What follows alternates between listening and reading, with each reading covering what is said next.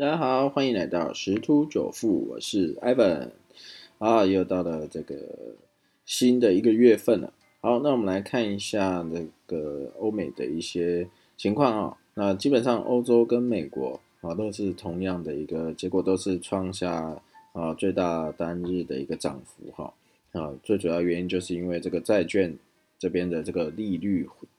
啊回档啊，所以这个就。为这个股市打一剂强心针哈啊，另外就是新冠病毒疫情的这个疫苗接种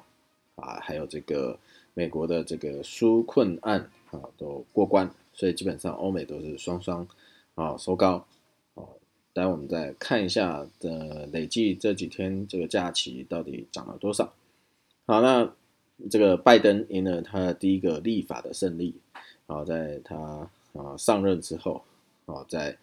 终于通过了这个一点九兆啊美金的这个救助计划案。好，那在黄金的部分，是因为这个公债利率的一个回档，然后所以让这个黄金下跌的压力稍微趋缓啊。但目前看起来啊还是下行趋势，所以还是要注意一下。那比特币呢？啊，从低点啊回呃之前回调到低点之后，目前是回升啊。刚刚看到跳出一个消息是突破了五万。那我们再继续往下看，好，那二二八期间，好，这个二月二十五号到三月一号这个假期，好，道琼累计涨了一百三十三点五点，啊，纳斯达克涨四百六十九点四，S M P 五百累计涨七十二点四八，费半是累计涨一百六十九点九五，好，所以纳斯达克就是科技股领军啊，是这个啊表现相当不错，因为它跟这个公债的呃。利率啊有息息相关，所以是领军。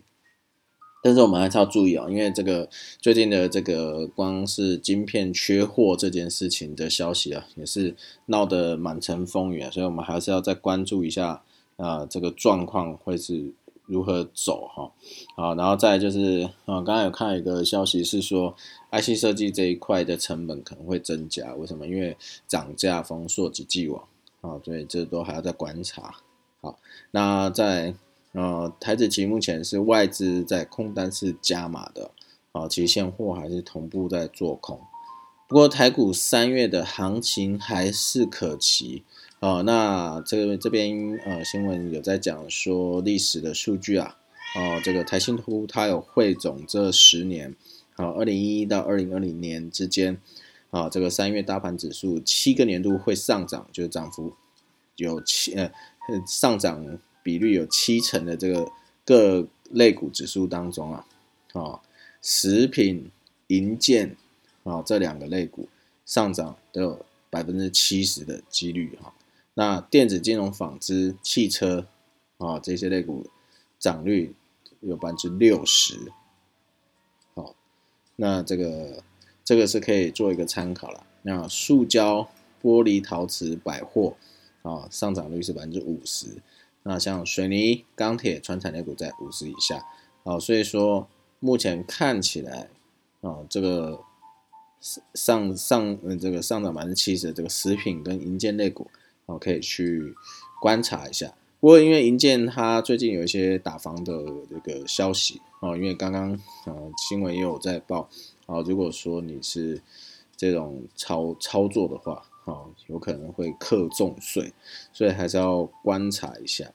好，那这这些就是新闻在讲的是说可以去观察的一些类股。好，那目前来讲，哦，他讲到说法人在讲，哦，美股动荡影响国际股市的波动，当然全球资金面宽松跟资金行情持续啊，所以台股长时期高值利率的题材有利于支撑股市的表现。啊，所以近期。就是还是一样，可以去追踪一些高值利率的股票，他们的表现会相对强势哈。好，那在历年的这个三月间表现相当弱、相对弱势的钢铁、造纸、航运哦，原物料需求股，在今年全球经济复苏带动需求及成长报价上扬，有利于业绩成长及股价表现。哦，以前的这些钢铁制造、航运啊，还有原物料是比较弱的，可是航运在呃去年底。啊，疫苗的进展一直到年初啊，疫苗的一个施打的一个速度来讲是蛮夯的。好，所以如果说